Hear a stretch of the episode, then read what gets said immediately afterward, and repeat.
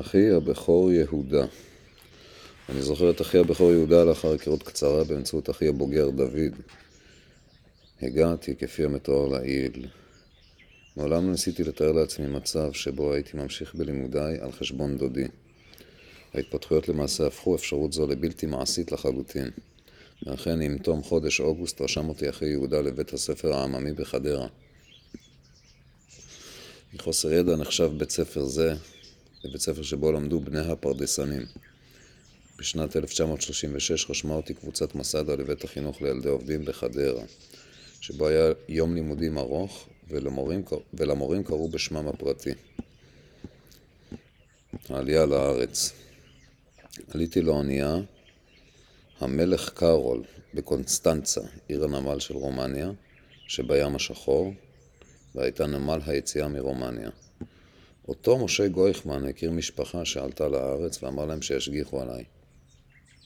היות שהייתי רק בן 11. היות וידעתי צרפתית מצוין, דיברתי עם המלאכים בצרפתית וכך הסתדרתי ולא נזקקתי לשום השגחה. שטנו כשבוע ימים. מקונסטנצה עצרנו בהרבה נמלים בדרך. קונסטנטינופול, אתונה, פורט סעיד ומשם לחיפה. זה היה שי תענוגות עבורי. כשהגענו לנמל חיפה, אחי עמד מחוץ לנמל וחיכה לי, כי אזרחים לא הורשו להיכנס. הוא ראה בחור צעיר יוצא וביקש ממנו שיגש אל הילד עם החבילה הקטנה שעטופה בנייר עיתון, ויגיד לו שאחיו מחכה לו בחוץ. הבחור בהתחלה לא הבין כי היה בטוח שהילד מוכר לו מפרדס חנה והוא דובר עברית. לאחר עוד כמה בקשות של אחי, הוא נאות לגשת אל הילד ואמר לי לגשת לבחור שמחכה בחוץ. כי לי לא היה מושג מה עליי לעשות כשירדנו מהאונייה. ולא ידעתי לאן לצאת ולא ידעתי איך נראה אחי. בזכות הבחור שכיוון אותי יצאתי החוצה ופגשתי את אחי יהודה. מיד הלכנו לאכול במסעדה בקרבת הנמל, אכלנו ארוחת מלכים שעלתה לשנינו ביחד חמישה גרוש. הייתי מאוד מופתע. גרוש היה מטבע עם חור, היה שווה עשר מיל, ושני גרוש היה מטבע גדול יותר וגם עם חור. אחר כך נסענו באוטובוס למסעדה, שעדיין היה בחדרה. זה היה באוגוסט 1935 ואני הייתי בן 11. מסעדה היו בתהליך ההכנה לאחר, למעבר להתיישבות בעמק הירדן. כשאני הגעתי קיבלתי אוהל, מיטת סוכנות וארגז ריק שעמד ליד המיטה ושימש כארון לדברים שלי. היו שם צריפים ואוהלים, שאותם פירקו כשעברו לעמק הירדן כשהקימו שם התיישבות חומה ומגדל. היישוב היה בקצה המזרחי של חדרה. ומסביבו ליד הגדר עברה דרך עפר שהמשיכה לעמק חפר. ליד זה הייתה חורשת אקליפטוסים קטנה, ולידה היה כפר ערבי בשם זייטה. שם הר... הרגו אנשי האצ"ל ערבים מהכפר. כתוצאה מכך בא הצבא הבריטי לקיבוץ שלנו והציץ לאוהל בו שכבתי. ואחד החיילים שאל, Who is there? וחייל אחר ענה, A little dog. מכיוון שלמד, שכבר למדתי כשנה אנגלית, הבנתי מה שהוא אמר ונשארתי במקומי וחיכיתי עד יעבור זעם. והחיילים המשיכו בחיפושיהם, וכמובן שלא מצאו כלום. כיוון שהגעתי למסדה בתור ילד, נשלחתי ללמוד שנה אחת בבית ספר עממי בחדרה עם ילדי הפרדסנים הבוגרים, שנחשבו לבורגנים. וגם הצטרפתי לנוער העובד, שם פגשתי לראשונה את אשתי. בדרך לבית הספר עבר צינור שעבר מחדרה לקיבוץ שלנו. תמיד הייתי הולך על הצינור. יום אחד כשאני על הצינור הגיעה מולי ילדה על הצינור. הסתבר שהיא הייתה במשק, במשק פועלות והייתה בדרכה הביתה.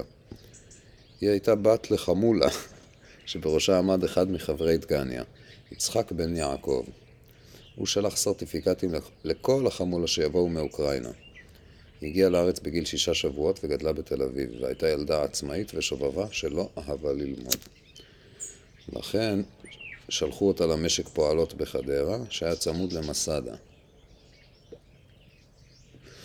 בשנים, בשנים ההן נפגשנו מדי פעם במסגרות חברתיות שונות, אבל לא מעבר לכך. בהמשך היא הבינה שחשוב ללמוד וחזרה לתל אביב וסיימה סמינר לגננות.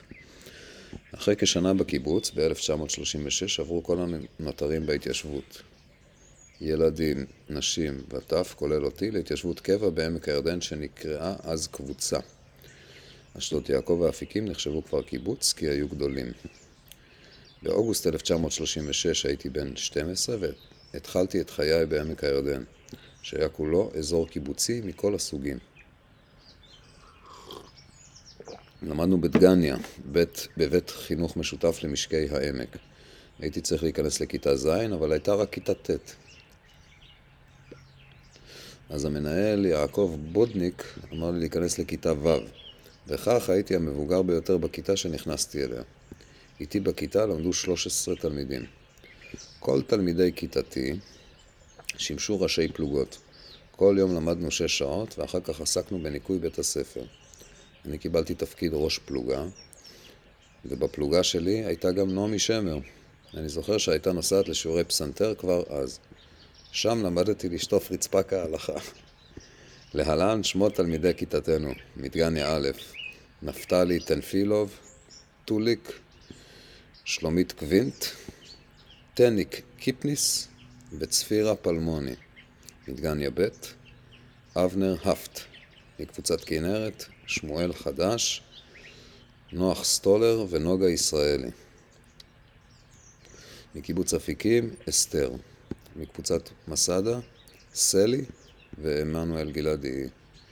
מקיבוץ בית זרע היה עמנואל פרג ועוזי, ששם משפחתו פרח מזיכרוני. המספר הכולל של תלמידי הכיתה היה 13 ילדים. בסוף היום חזרנו עם אוטובוס, עם אוטובוס שירות ליישובינו. הייתי יורד ממנו ליד אפיקים וחוזר ברגל לקבוצה. היה לי חדר לבד, ובחדר הסמוך הייתה גם אחות של חבר הקבוצה כמו שאני הייתי. במסגרת בית הספר נמצא בית גורדון, בית המוקדש למדעי הטבע, שבו היה אוסף מדעי של צמחים ואוסף כתבי יד של עד דה גורדון. מנהל הבית היה פלמוני, שהיה גם מורה, ואביה של צפירה פלמוני, שהייתה בכיתתי. בנוסף לכך, הייתה חל... חלקת עצי פרי בעיקר סובטרופים, שהיינו אמורים לטפח אותם. היות ולא היה לי מה לעשות,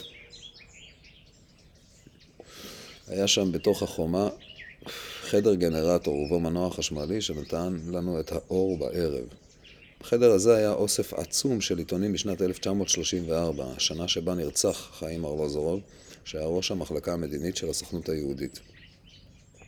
קראתי את כל העיתונים משנים אלו עם כל המידע אודות הרצח, נסיבותיו ותוצאותיו. למרות שבן גוריון הגיע להסכם עם ז'בוטינסקי, המפלגה התנגדה להסכם זה. הטענות היו שהרוויזיוניסטים רצחו את ארלוזרוב, ושלטענתם הערבים רצחו אותם. וכך עברה לה עוד שנה, ואני כבר בן 13. חוץ מהילדה שגרה לידי, היו עוד שתי אחיות בנות גילי, שאחרי שעברנו להתיישבות קבע, הן נשארו לגור עם ההורים שלהן. ולא עברו איתנו. כך שרק אני והילדה סלי, הייתה, שהייתה אחות של אלברט, שהיה חבר קיבוץ, נשארנו במשק.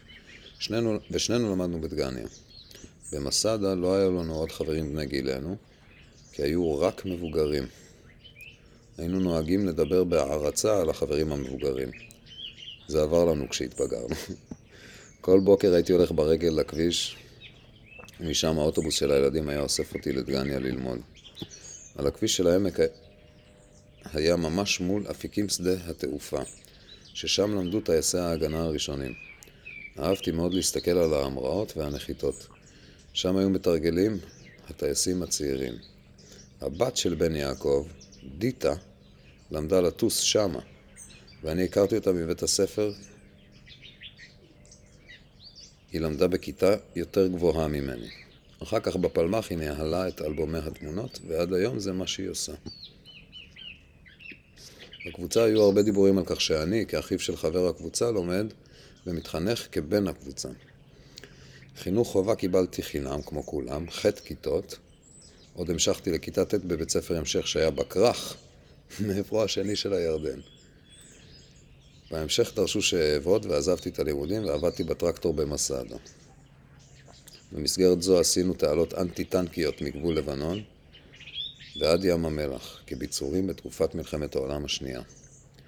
בגיל 16-17 חזרתי לחדרה, לאותו מקום שהייתי, שהיה קודם במסדה, בקיבוץ הדס, שנוסד על ידי בוגרי כפר הילדים, שפיה, ובן שמן, וביניהם היה גם יצחק רבין. אנשי קיבוץ הדס עברו להתיישבות הקבע בקיבוץ גזר, בדרך לירושלים, ושם הם עד היום. רבין ואני לא עברנו איתם לגזר. עם רבין עבדנו יחד כשכירים בחריש עם סוסים ועגלות וזרענו אבטיחים. הוא נתן לי את הפתקה שבזכותה יכולתי להתנדב לפלמ"ח. בפלמ"ח הייתי טוראי ורגם, מרגמות שלושה אינץ', זו הייתה הארטילריה הכבדה שלנו. הייתי שייך למחלקת הטיס של הפלמ"ח. בעקבות אהבתי למטוסים והתצפיות הרבות שערכתי בשדה התעופה, שהיה מקביל לכביש אפיקים. כיוון שלפלמ"ח לא היה כסף, עשו סידור עם המשקים על פי ההסדר. עבדנו שבוע בקיבוץ ושבוע עסקנו באימונים צבאיים. נדודיי בעת שירותי בפלמ"ח החלו. כשהתגייסתי הגעתי לקיבוץ אילון, שהשתייך לשומר הצעיר. היו להם מטעים ותפקידנו היה בעיקר לסכל את כל האבנים שהיו שם. אחר כך גם כתפנו תפוחים. שם התחלנו את קורס הארטילריה. הקנה היה כבד מאוד, שקל 26 קילוגרם, היה לו בסיס מברזל וכל פצצת מרגמה הייתה שלושה קילוגרם בערך. ירינו במקומות בהם לא פגענו באף אחד. הגענו למרחקים של עד שני קילומטר. בין לבין הגענו גם לקיסריה לאימון ימי. למדנו להסיט, להשית סירות קטנות של ארבעה עד שישה אנשים. אחד מראשי הפלמ"ח אמר, הפלמ"ח צריך לעשות, לעשות מהכל קצת.